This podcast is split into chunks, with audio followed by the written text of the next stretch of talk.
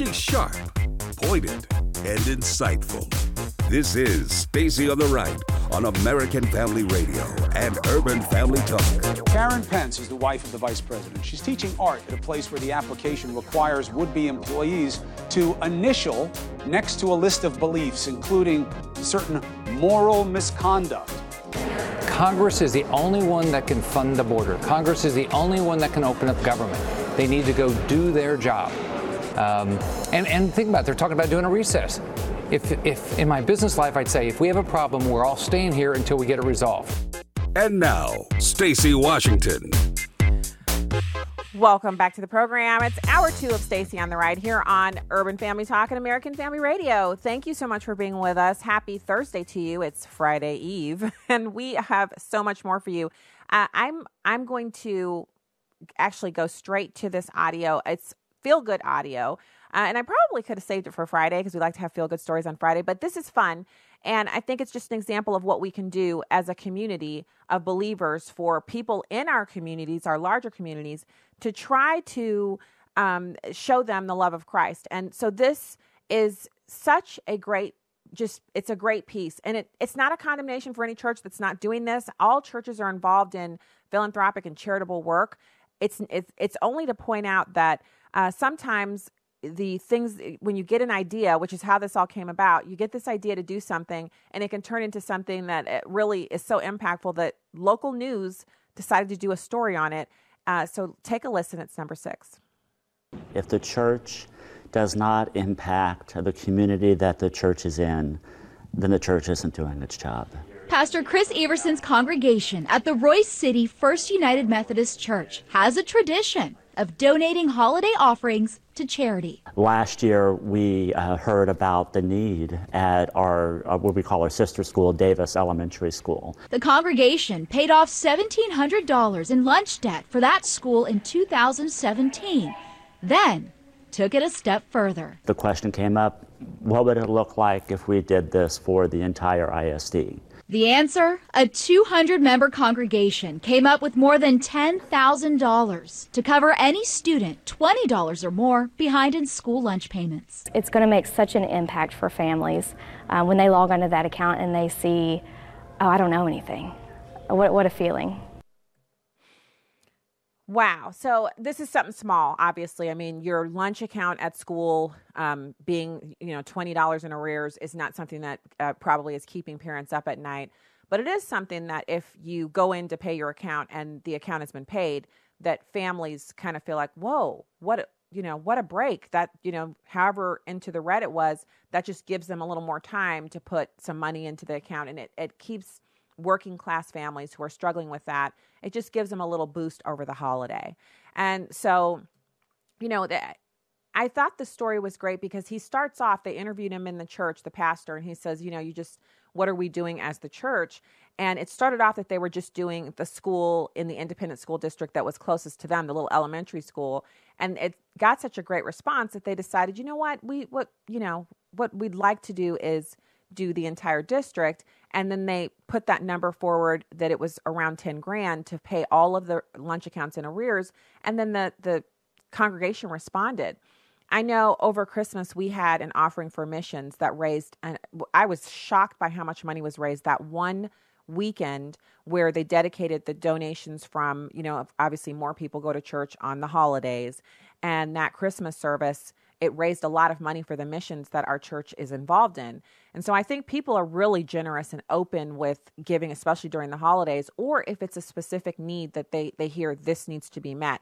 And we also know this to be true because of our audience here at American Family Radio and Urban Family Talk, such an amazing, giving, responsive audience. And so it's just fun to hear that other people are doing that. Um, and in this case, for kids at school, for lunches.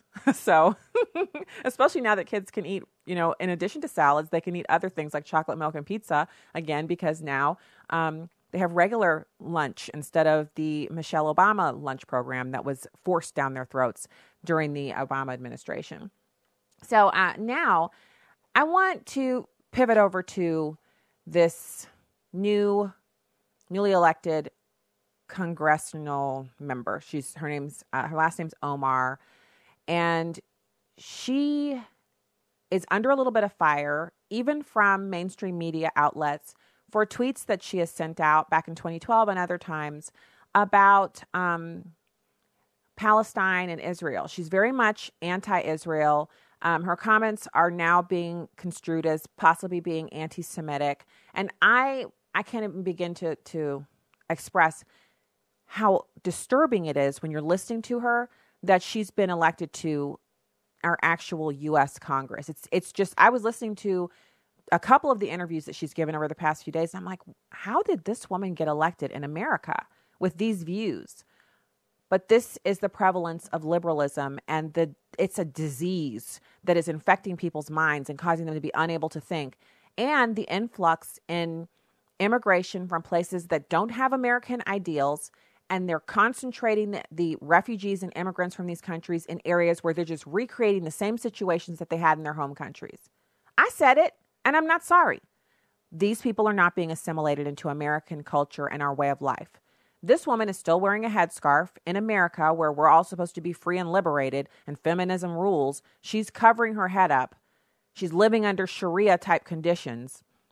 Here she is. And I just, Unbelievable. She's defending a tweet and she says she doesn't know how her comments could be construed as being offensive to Jewish Americans. It's number one.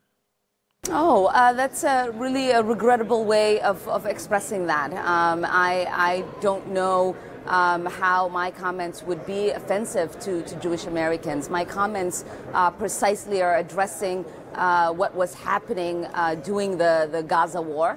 Um, and I am clearly speaking about the way that the Israeli uh, regime um, was uh, conducting itself uh, in, in that war. So she calls Israel a regime. Now, why would she do that? Why would she say that the Israelis are a part of a regime? A regime is a form of government or the set of rules, cultural, or social norms that regulate the operation of a government or institution and its interactions with society. That's the uh, the the you know typical definition that you can find online. But it also means a government, especially an authoritarian one. Now, she's talking about Israel, one of the most free and open societies on the face of this planet, a country that accepts Palestinians and Arabs and Muslims into their country, not just to work, but to actually live and become citizens they're very open and free and they have completely converted the little sliver of land that they have into a paradise and an economic marvel and they've done all of that under threat of war for the entirety of their nation's existence.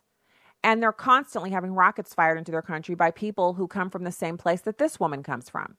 But she calls the Israeli government which is legitimate and recognized internationally a regime. Not only is it not authoritarian but it is the only standing democracy in the Middle East. All of the other ones are actual authoritarian regimes.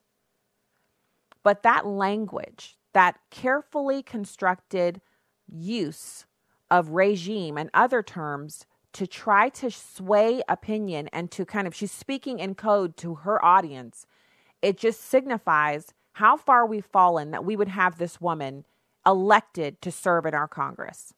It's a shame. It is an absolute abomination. But if you go to the place where she was elected from, you probably wouldn't recognize much of America there either. I I don't care who I just upset just now. You're going to be all right. But and if you're mad, I don't care. I hope you understand why I don't care. Um so Jacob in Alabama, thank you so much for calling the show. Uh, how you doing, my sister? I'm doing pretty good. How about you? I'm blessed. All is well. Get any better, I wouldn't be able to stand it. I, I tell you, um, you told me your your main scripture is going to be um, 37 and 73 in Psalms. But he also told me to share this with you as well. Be very, very watchful when the Lord moves on the foolishness of Nancy Pelosi, Sister Tlaib, at all of them. Because 17, you're going to have to do not rejoice when your enemy falls, because they're going to fall. And mm. do not let your heart be glad when he stumbles, lest the Lord see it and it dis- displeases him and he turn away his wrath from him. Do not fret because of evildoers, nor be envious of the wicked. But there will be no prospect for the evil man. The lamp of the wicked will be put out. So good. And it's a great reminder. And you know what, Jacob? We do need reminding. And I, I was just talking about this with one of our kids. Um, you know, when we say, um, you know, well, this person's been mean or this has happened, and you're trying to coach your kid through it. And then later something happens and you see that person is now experiencing something bad and the bible says that is when we're, we're, the most in danger as you know the person who was aggrieved because then we may take joy in that or relish that you know kind of comeuppance and then the lord will have sympathy on our enemy and then you know so it's it's like don't don't get happy when you see your enemy come to you know their just desserts and we saw that a lot in the bible with david um, he would have like the, t- the opportunities he had to kill Saul, and he didn't take them because he refused to touch the Lord's anointing. And then after Saul's death, as David was coming into his kingdom bit by bit, people would kill members of the kind of the, the government of Saul, the, the, the rulers, rulers people. And they would bring, you know, the person's head to David and look, I killed your enemy's, you know, head, his head person. And he's like, you can't be killing people because they work for Saul. Saul was God's anointed. And you, so now you have to die. And on every opportunity, David always pointed out that he would not participate in touching God's anointing or trying to force or shoehorn his way into what had already been given to him. He'd already been blessed and, and anointed as the next king, but he wasn't going to take it by force or by hook or by crook or through his own power. He waited on God to make the moves.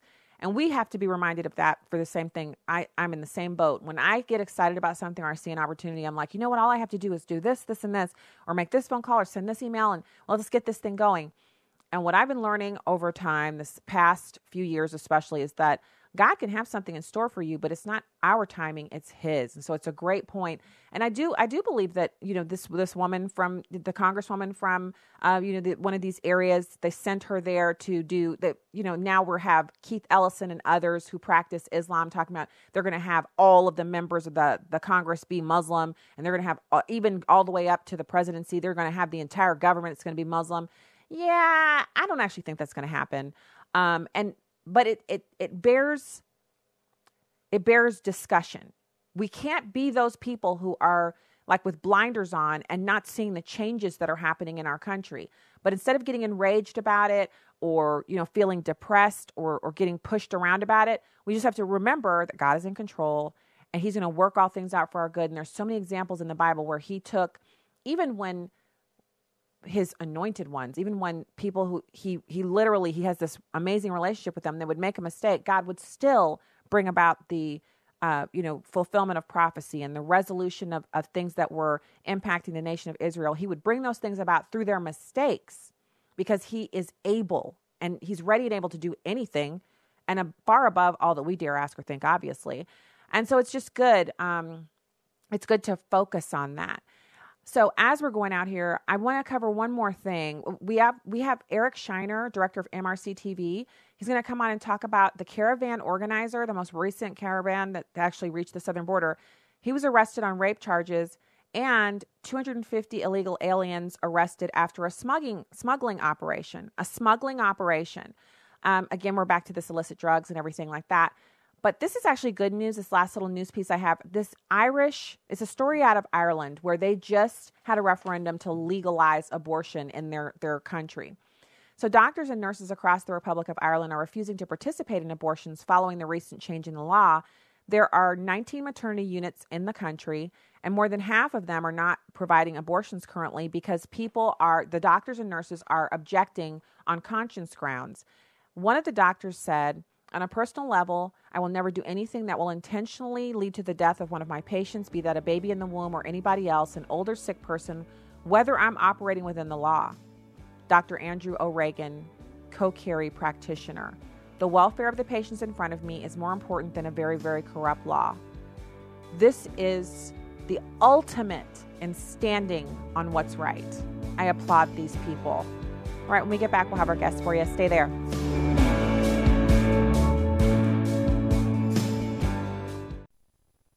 Over the past few years, the AFR family has teamed up with India partners to help rescue young children from Mumbai's red light district. Through your gifts, new safe houses have been built and existing homes have been expanded, allowing more children to have their basic needs met. They are being taught who Jesus is and about his love for them. Payal was one of the children rescued.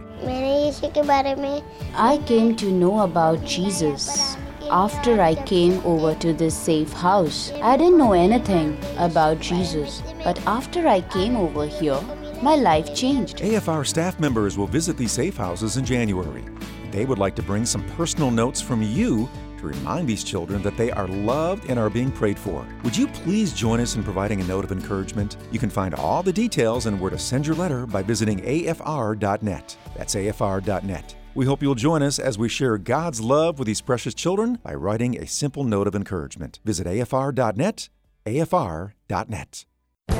This is Viewpoints with Kirby Anderson. Where are the moderate Muslims? This is a question I hear whenever there's a terrorist attack and there seems to be silence from the Muslim community. Christine Douglass Williams tries to answer that question and many others in her book, The Challenge of Modernizing Islam. When she was on my radio program, she said that the original title talked about reforming Islam. They concluded that that wasn't precise enough. She points out that currently there is a turf war within Islam between those who seek to reform Islam back to the 7th century and those who seek to reform it to modernity.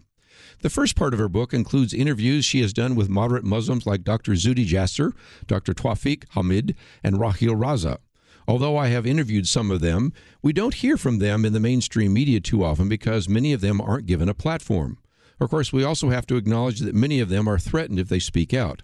The subtitle of Christine Douglass Williams' book says it all Reformers Speak Out and the Obstacles They Face. You know, it's worth mentioning that not all moderates are reformers. Reformers usually insist that the text in Islam must be subject to new interpretations. To do so will be difficult. It might mean, for example, having to set aside 14 centuries of interpretation as well as Muslim history. Now, most of those interviewed also believe that a Muslim's attitude towards Israel was a significant factor in determining their Islamist sympathies. Although one doesn't have to be a Muslim to dispute Israel's right to exist, her chapter explains how classical anti Semitism has really become part of the Arab intellectual life. Her book, I believe, is a powerful reminder of how hard it will be to bring Islam into the modern world. I'm Kirby Anderson, and that's my point of view. For more information about issues covered on Viewpoints, visit pointofview.net. Pointofview.net. This is Stacy on the Right with Stacy Washington on American Family Radio and Urban Family Talk.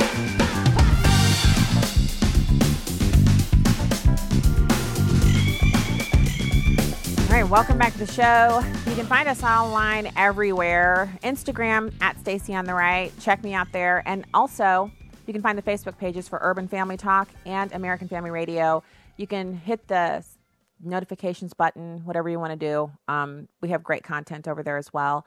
Thank you for being with us today. Uh, let's go to our guest. We have Eric Scheiner, director of MRC TV. Thanks, Eric, for joining us today. Oh, thanks for having me, Stacy. Great to be here. You know, I'm so it's it's like whenever you think the other shoe is dropped, then there's a, a third or eighth or one hundredth shoe. And this is information that you guys sent out today about the caravan organizer who's been arrested on rape charges and 250 illegal aliens arrested after a smuggling operation went wrong. What is going on? Yeah, well, you know, it seems in many cases uh, the these caravans that are coming to the U.S. want to prove President Trump right that this is an invasion, and and that's exactly it. You know, uh, people say that the Trump administration has been deceitful in, in giving out information that uh, you know there's criminals and there's bad people in some of these migrant caravans, and we don't know who they are. And then these stories come out and tell us. When we find out who they are, you know, we're not we're not so happy to find out. This is a Juan Carlos Molina. He's been identified as an organizer, a promoter of the trip, a 26 year old man. And as he was getting ready to head over from Honduras to Mexico to go up to the U.S. border as part of one of these caravan groups, uh, they, they located him because he had an outstanding warrant on rape charges from 2015. So you know it, it's exactly those those kind that kind of information that you get it makes you go, my goodness, you know, who are these people? And this was an organizer, you know, and now wait, we're wait, wait. another- But in the United States, I want to be clear here because people are probably listening and going, "Wait, where was he when rape charges from in the United States?" that that we haven't heard uh, all the way through. That that there's some conflicting information coming from Honduran newspapers. He has an outstanding warrant from Honduran authorities, is our understanding at this point. Mm. Okay. But there has been some conflicting reports that that he may have uh, some criminal uh, the, the criminal uh, allegations here in the United States, but that hasn't been confirmed yet. According to the El uh, Heraldo, I believe it's a Honduran newspaper. It's uh, it's Honduran authorities saying that he has an outstanding warrant. Um, so that would be in uh, Honduras. Okay. Okay. Uh, so it, I guess this just flies in the face of this all. They all have a spark of divinity from Nancy Pelosi and everyone else who's been saying, look, just let them in if they're not criminals. Are, aren't they criminals by nature of the fact that they seek to enter the country illegally? That's the first thing we have to get out of the way. Um, well, I think yes. I think as soon as you enter the, I mean, you're breaking a law and becoming a criminal the second you enter the uh, the U.S. illegally. Um, I think many Americans feel that way. And then a second issue that really I think hasn't been brought up by a lot of lawmakers is, in many cases, and those that have suffered from it, is the uh, taking of Social Security numbers used for jobs and applications uh, to work. Uh, the identity theft issue. Um, and in some cases, uh, lawmakers have stepped up and said, well, you know, they can't possibly remember all the ones that, they, that they've taken and that they've used. And it, you have to question, well, why can't they remember that if they're caught? And that's another issue as well. Those that have suffered from that uh, particular issue um, in terms of people that have tried to retire, collect Social Security benefits, or things of that nature, or have not received a tax return because their ID has been stolen and used illegally, is an issue that affects them and will probably come to the forefront again as we enter the time of tax return season. and, and, and again, this is where uh, your experience kind of dictates whether or not you care. Because for liberals, it's not about whether it's right or wrong, it's about if it has impacted them. So if they've never been impacted, then they don't care. And even if they are impacted, we've seen over and over again in news stories where if a liberal is impacted negatively, then what they'll say is, well, but that still doesn't change the issue. That's anecdotal, or that's just one life, or that's uh, what did the guy say? I had a caller who said um, those are just raw numbers. You know, when you talk about the number of people who've been raped or kidnapped or assaulted or dangerous drug offenses, he'll say, well, those are just raw numbers. They're not percentages. So human beings killed, kidnapped, raped, etc. They're raw numbers. They're not human beings. They're not people that should impact our thinking on an issue. Right. Well, you mentioned, uh, you know, you referenced Nancy Pelosi's spark of divinity comment uh, that she made earlier when, when saying, you know, we everyone has the spark of divinity. We have to recognize that we can't we can't belittle these people. Uh, you know, uh, when they come over, they, everyone has this spark of divinity. It needs to be recognized. We should let them in. One of the interesting thing is the angel moms, um, the, the parents of victims of illegal immigrants that were going to Nancy Pelosi's office and Chuck Schumer's office the other day. You know, one of them held a sign. You know, what about my son's spark of divinity? It was snuffed out. and that's where it gets depressing because it. I, I honestly feel like you have to turn off your sympathetic center. You know, the part of you that sees someone who's been hurt and you instantly feel sadness. You have to turn that off because the only people they seem to have any uh, feeling for are people who are breaking the law or mentally ill or are having some kind of problem that a you know wealth transfer would solve. But if it's someone who's genuinely experienced a devastating consequence because of a program or something that they stand for then their sympathy center is turned off and they just they, they seem unable to care. Um, and it's like this on every issue whether it's protecting yourself with lawfully owned firearms. I had a lady ask me on tv uh, over, over the Christmas time, right, right before Christmas, she said, I said, I don't agree with gun control because it prevents me from lawfully carrying a firearm to be able to protect myself. And she said, Well, how many times have you been attacked? And I said, What? She said, Describe to me the attacks that you've undergone that require you to now carry a firearm. I said, I don't have to describe anything to you. I don't ever have to have been attacked to want to defend myself. It's not if I've been attacked, it's preventing an attack. She said, I just want to hear who's attacked you and how many times you've been assaulted. and I, I was flabbergasted because what's the answer to that? Even if I told her, hey, I've been assaulted, she would have said, well, that's probably your fault. You know, there's, there is no reasoning with these people. No, there, there is no reasoning. You know, when you look at, uh, you know, when you look at numbers, you know, let's take, for instance, the liberals take uh, when you mentioned the Second Amendment and carrying weapon. You know, they're very scared of AR-15s. They're uh, you know, these are assault rifles, and if you look at the amount of people that are killed statistically by assault rifles, and you, granted, we don't have any hard numbers, we have certain numbers coming from the government government accountability office and other numbers of how many people are, uh, you know, uh, killed a year at the hands of illegal aliens, be it you know a homicide or a drunk driving or a- an accident, people that are arrested. The numbers are actually higher they're higher. Uh, you know, but they they want to make a law to limit someone's ability to to get an AR-15 because, well, you know, if it saves one life. But in this case, you know, that one life, they look at it from a completely different point of view and a different angle, and it's just not as important to them. It's interesting, I guess, um, why they would have more concern about letting people cross the border um, than concern for people within the borders. Well, and also I just I I find it confusing that it's not okay. Like let's say um, I was out somewhere and I misgendered someone. That's a capital offense. Like I've got to be punished. I've got to lose my job, right? You might be locked. They might throw away the key on you if you do that. And this can happen to anyone. I mean, I'm I'm six feet two inches tall, and if I'm not wearing any makeup and I have on a hat in the wintertime, and you know the person just glances a quick glance they could easily think that i'm i'm not a woman. I mean come on this can happen to anyone. I've seen women before where from the side i wasn't sure it was a woman and then when they turned around and i could see all of them then i knew oh that's a woman. But this is something that for liberals this is something you should lose your job for you should be run out of public life you should definitely be run out of a restaurant. But crossing the border illegally using a gun, which is a federal crime in the commission of a crime that actually ratchets you up to like mandatory minimum status.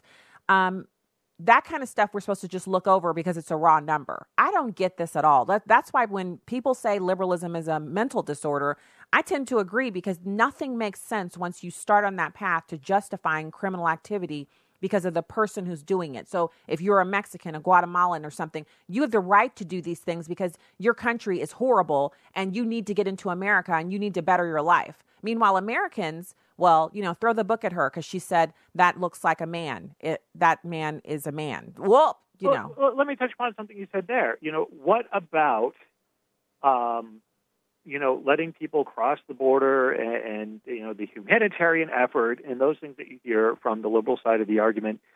Uh, what part of that remedies the situation? They keep saying, "Well, yeah, we understand we need immigration reform, but we need to let these people through."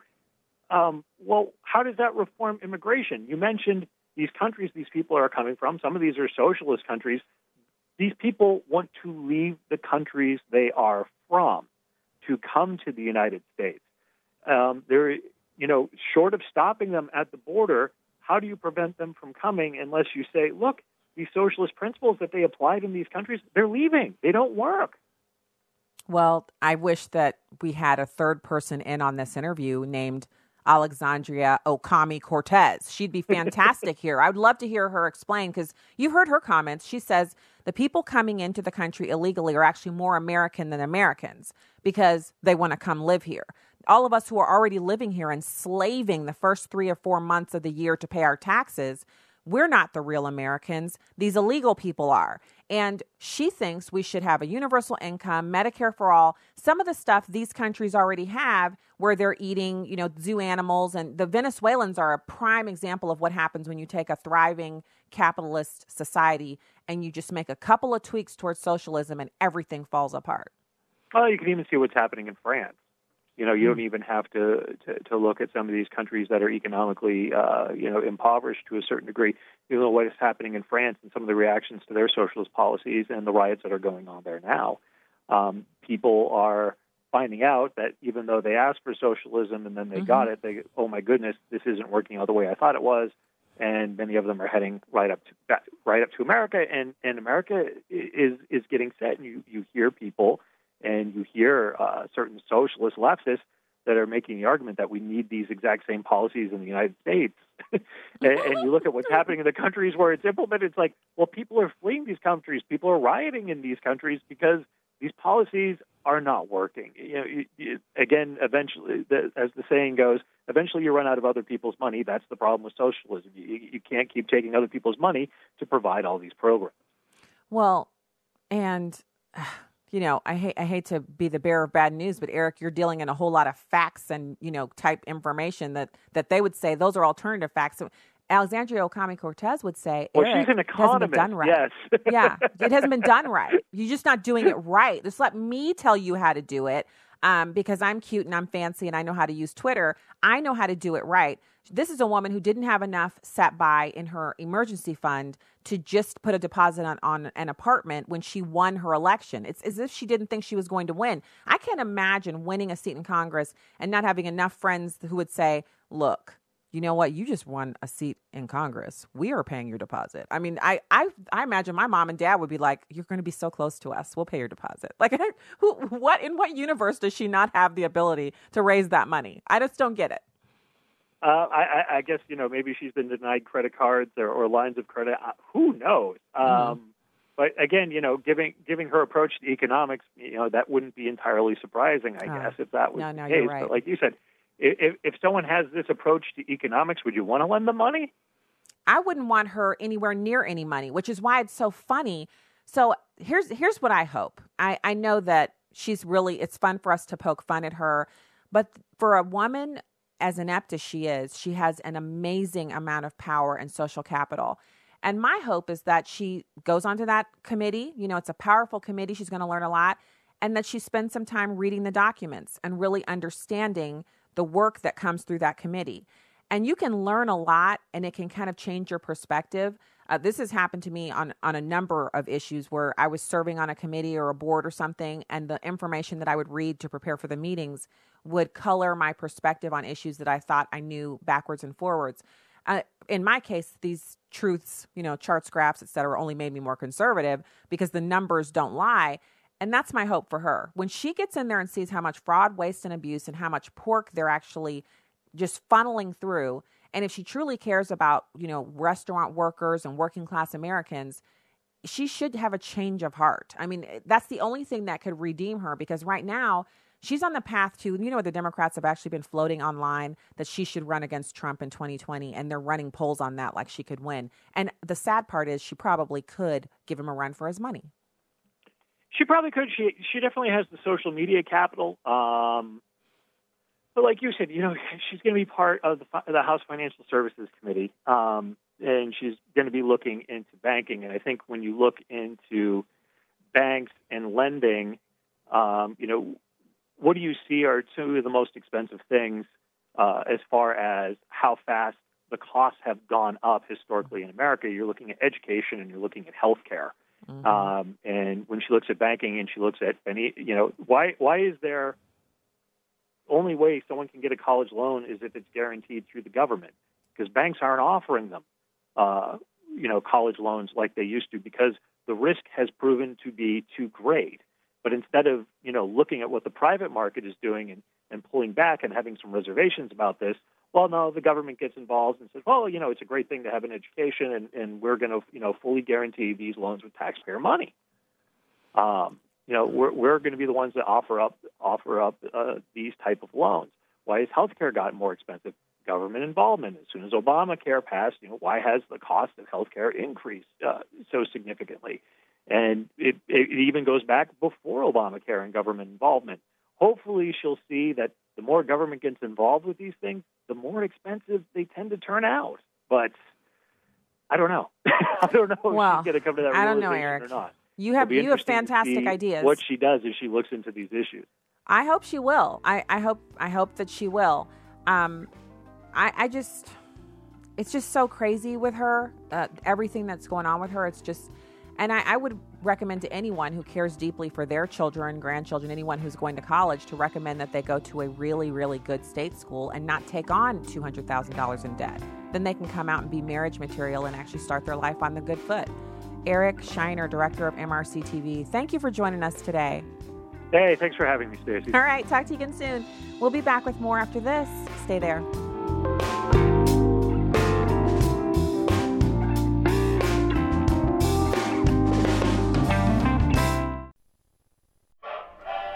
My father, your great grandfather, fought in World War II. Really? He was a gunner on the big ship out in the Pacific Ocean. Wow. Your great grandmother did her part too. Was she on a ship? Oh no, she stayed back home. She and a lot of her friends worked really hard in a factory because the men had gone off to war. Ooh. And they held scrap metal drives to help in the war effort. The folks back home were heroes too. Here at the American Family Association, we consider you the heroes back home. As you fulfill your responsibility of caring for your family day to day, your partnership with us is crucial as we fight the enemies of freedom in America. Thank you for your commitment to the American Family Association. Grandpa, what's a scrap metal drive? Let's get some cookies, and I'll tell you all about it. Uh, Holy Spirit speaks to everybody. The problem is most folks don't listen. Lonnie Poindexter. If they do listen, they don't take it to heart or they get fearful or whatever. But when you listen and act upon it, wonderful things happen. And because a man of God heard the voice of God and acted upon it, it blesses me today. And you as well for listening in. Lion Chasers. Weekday mornings at 10 Central on Urban Family Talk. It's time for truth to be unveiled. It's time to get back to God with Pastor Dexter Sanders on Urban Family Talk. Awakening and empowering everyday people to impact the world. Discovering who we are and whose we are by the Word of God. Join Pastor D each weekday at 4 o'clock Central on Urban Family Talk. And let's get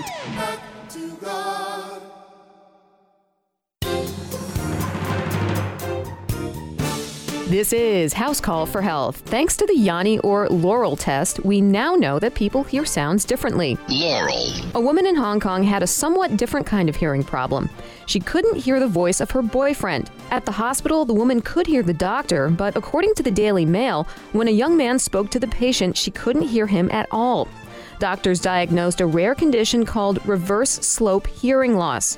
With this condition, a person could only hear high frequencies, such as a woman speaking, but could not hear the words of a lower frequency, deeper voiced males. Doctors say the condition can be brought on by stress, and this patient indicated that she'd been under a lot of stress at work.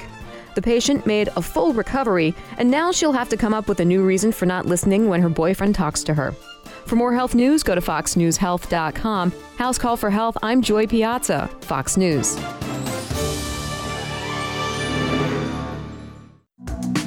You can watch a live stream of the show on Facebook or YouTube at Stacy on the Right. Now, back to the show on American Family Radio and Urban Family Talk.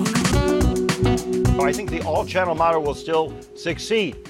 But in order to be profitable, a department store like Nordstrom's needs to learn how to make more money on the internet. So you can't just say, well, do all the right things in the bricks and mortar store, make them more experiential, etc. They've been doing that, and it's not enough. And you can see that in their results.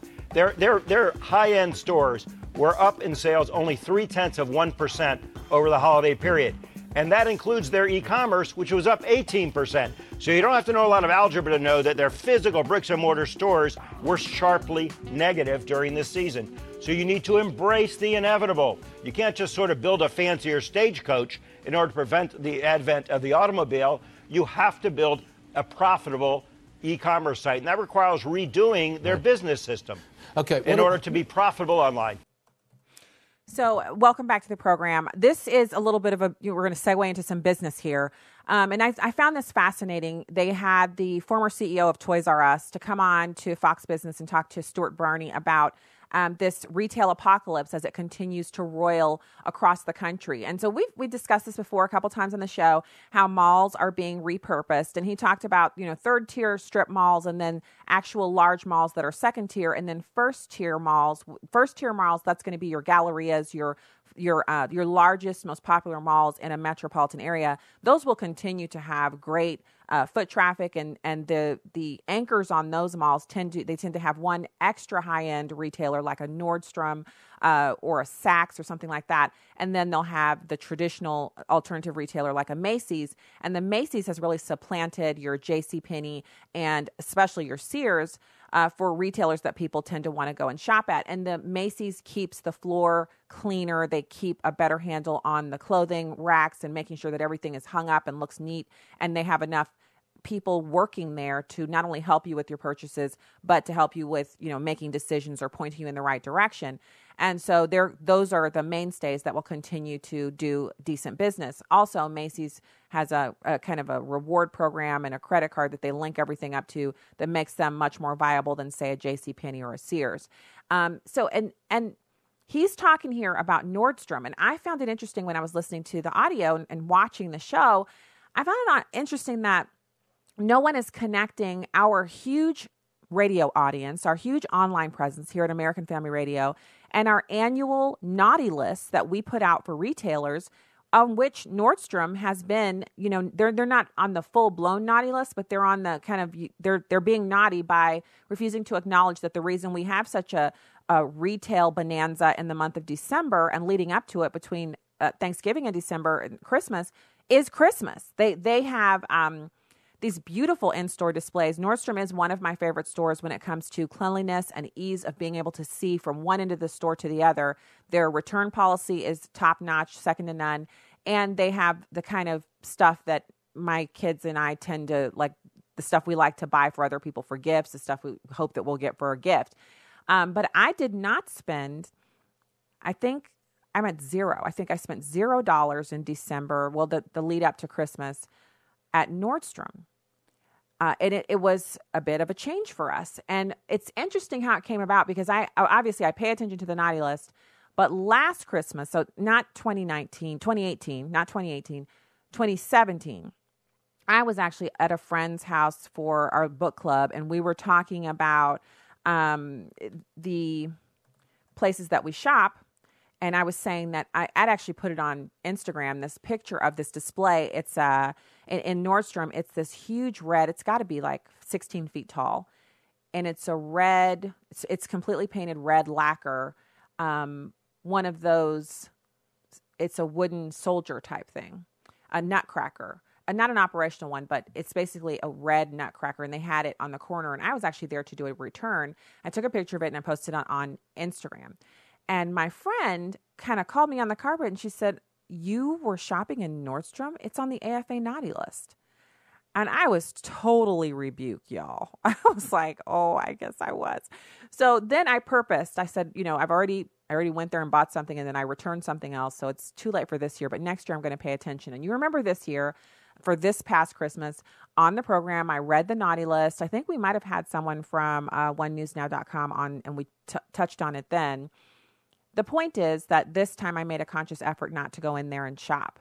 And I think if you multiply that out across the country, 32 states, all of the multiple millions of people that we touch on a monthly basis with our radio programming and who go to the website and check out the list, that that translates into what we're seeing, which was a bit of a, it, you know, it was a depressive type of a season for Nordstrom. And as he described, they do everything right. They do have the gold standard return policy. They do take the time to have their employees really do a good job in helping you. They will they can translate an online sale into a retail transaction and a retail transaction into an online sale seamlessly. They're great at what they do and the store looks fantastic. It's so easy to shop.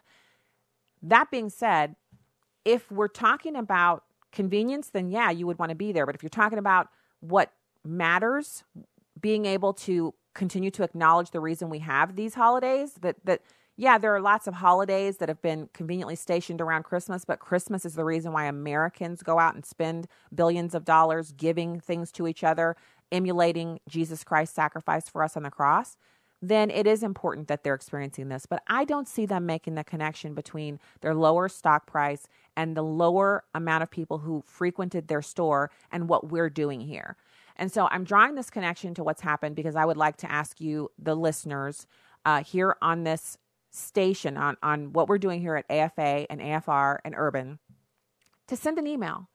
Uh, if you're a Nordstrom's customer and you didn't make purchases there over December, perhaps an email telling them why would help them to understand that we're alive and we're still working and earning money and we still have disposable income with which to make decisions. And we could go back to Nordstrom's in mass and we could change things around in their favor while still getting stuff that we want. Um, if you're a Nordstrom shopper and you have a history of shopping there and you skipped December like I did, an email would be great. Just email them and keep it nice, keep it upbeat. Just wanted to let you know that we skipped shopping at Nordstrom's because you guys don't acknowledge Christmas. If you acknowledge Christmas next Christmas season, we'd love to come back and shop with you. An, a, an, an American Family Radio listener, an American Family Association, you know, uh, a person, whatever you want to sign yourself as. I think it would be good to make the connection for them because they're missing it. Now, this same guest, the former CEO of Toys R Us, went on to make a couple more statements about the huge malls and what's being done with them when people stop shopping in them. And I thought this was fascinating too, because what I hope is that they won't just turn them all to rubble because it's kind of a waste, but that they'll repurpose the ones that are newer and could be something else, as Google is doing. Here he is talking about it, number five. Well, we talk about A malls, B malls, and C malls. The C malls are gone. You know, they need to go out of business. They'll become uh, doctors' offices, insurance uh, offices, places to get your nails filed, you know, that kind of a thing. They're done. Forget about them. The B malls, they're a mixed bag. Some of them will be fantastic mixed use developments. They need to be repurposed. You can't keep them the way they are, that's for sure. And you saw Google putting office space in there. I think you'll see a lot of residential, you know, apartment buildings along with streetscapes in those kinds of malls. The A malls, are still, vi- still viable, and they will be. And they're putting in great restaurants, theaters, entertainment, and successful concepts which attract you know young people, millennials who have not really been going to the mall. So he talks about the millennials, but I want to make a point. In addition, this might help with our emails, our, our little campaign that we're going to do. And I want to make the point that they're always talking about this might help with millennials, and they do need to attract millennials into the A level malls and develop a habit in them for wanting to go and experience what's in the mall. So that's why we're seeing changes more restaurants, higher level restaurants, higher quality, um, kind of a, a cafe type atmosphere, an outdoor walking experience as well as an indoor one. A lot of changes being made to revamp and bring malls into the current, you know, the way people like to shop. That being said, millennials, sure, that's a great group, that's the future, but there's still you know, what, how many millions? 50 million? I don't know how many multiple tens of millions there are of us who aren't millennials who are decreasing the number of times that we actually frequent a mall. In order to keep us engaged and we have a higher level of disposable income than millennials do, it would behoove them to figure out what it is that we want to see in malls and try to get that going as well. So, again, we're going to adjust our shopping habits and convenience plays a huge huge role in that but it is fun to go um, into a retail location if, if you need to buy something and to do it in a place that you feel is welcoming and acknowledges your your your existence and malls used to be so ubiquitous that everyone felt welcome and it was fun for for anyone to go they have to try to recapture that um, oh we have a great call okay um, renee in texas thanks for calling the show Hi. Hi. The thing that I wanted to point out was uh, the liberals have been using a lot of emotion to sell their points of view. And I think the Republicans and the conservatives have been, been using a lot of facts. And what we need to do is start using more emotion. And when so when Trump uh, gives his address, they should put a TV behind him with a bunch of pictures that show faces of people who are are uh, he who are the people behind the facts, so that when you know when they say four thousand rapes or something, whatever it was, mm. you know, uh, then people see their faces and they start going, oh wow, this is much more prevalent than I thought it was because they're starting to see the faces and starting to uh, feel the emotion of all the facts that we're stating. Brilliant. I love your idea because that's not hard to do, right? You're talking about no, it's not. the, the rotating collage of people in the behind him on a screen that would be a part of these numbers that I've been quoting. So just like I've been just co- totally writing these numbers, but they're people. Renee, you're talking about the 76,000 dangerous drug offenses, 48,000 Yeah. assaults, 11,000 weapons offenses, 5,000 sexual Yeah. assaults, 2,000 kidnappings, and 1,800 homicides. That's too many for him to actually show. But if he had, let's say he had the faces of everyone who was sexually assaulted or everyone who was kidnapped or maybe the people who were who were killed because they would not have privacy concerns. Um, the faces of them or their families anyone who would consent to having their image or their family member's image up there imagine not the hardcore democrats renee but the regular people out in the world who normally are swayed by the democrats. That's who you're talking about right? You're talking about talking to them.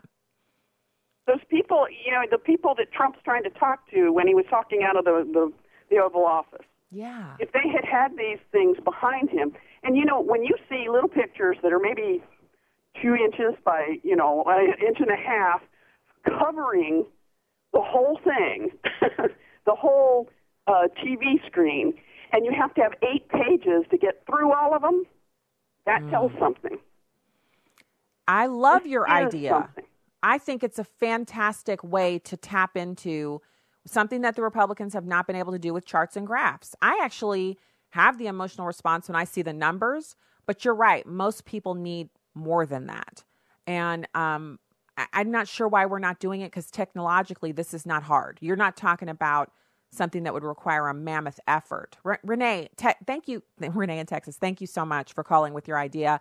Um, actually will email it to someone that I know that I mean obviously I don't have deep connections in the White House hence my never having met the president but I will email Renee's idea and I will say this is a, an idea from a caller named Renee in Texas about how you guys could do it I'm hoping that the president uh, will do the State of the Union from the Senate chambers, since Nancy won't relent the uh, the the House chambers. The Senate chambers are smaller, but he could still have, since most of the Democrats won't come, he could have the Republican membership there. He, they wouldn't be able to have a lot of guests, but he could still have the State of the Union there.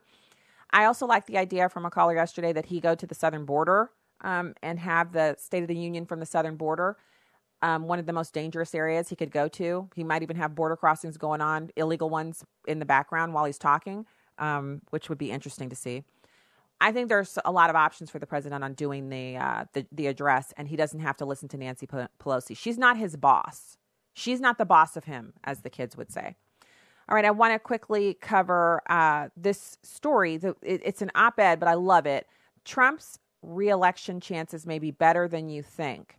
His current Economist YouGov polling is approval rating of 45, disapprove 52. And if history's any guide, according to this author, his chances of being reelected are pretty good. He compares the 1994 Bill Clinton approval rating after two years in office, which was 40%. So don't believe the hype when they say President Trump's poll numbers are the worst ever. It's just not true. And Newt Gingrich had his contract with America, giving Republicans a majority in the House of Representatives for the first time in 40 years. Republicans also picked up eight Senate seats in 1994 and had the majority in both houses. So Republicans thought in 1996 they were going to win.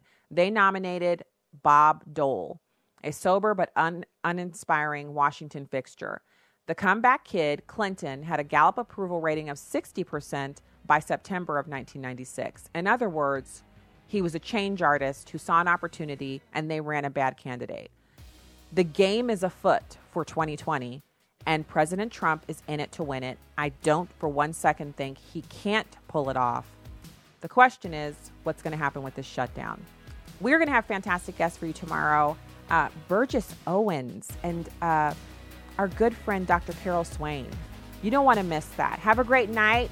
Good evening, citizens from the Heartland.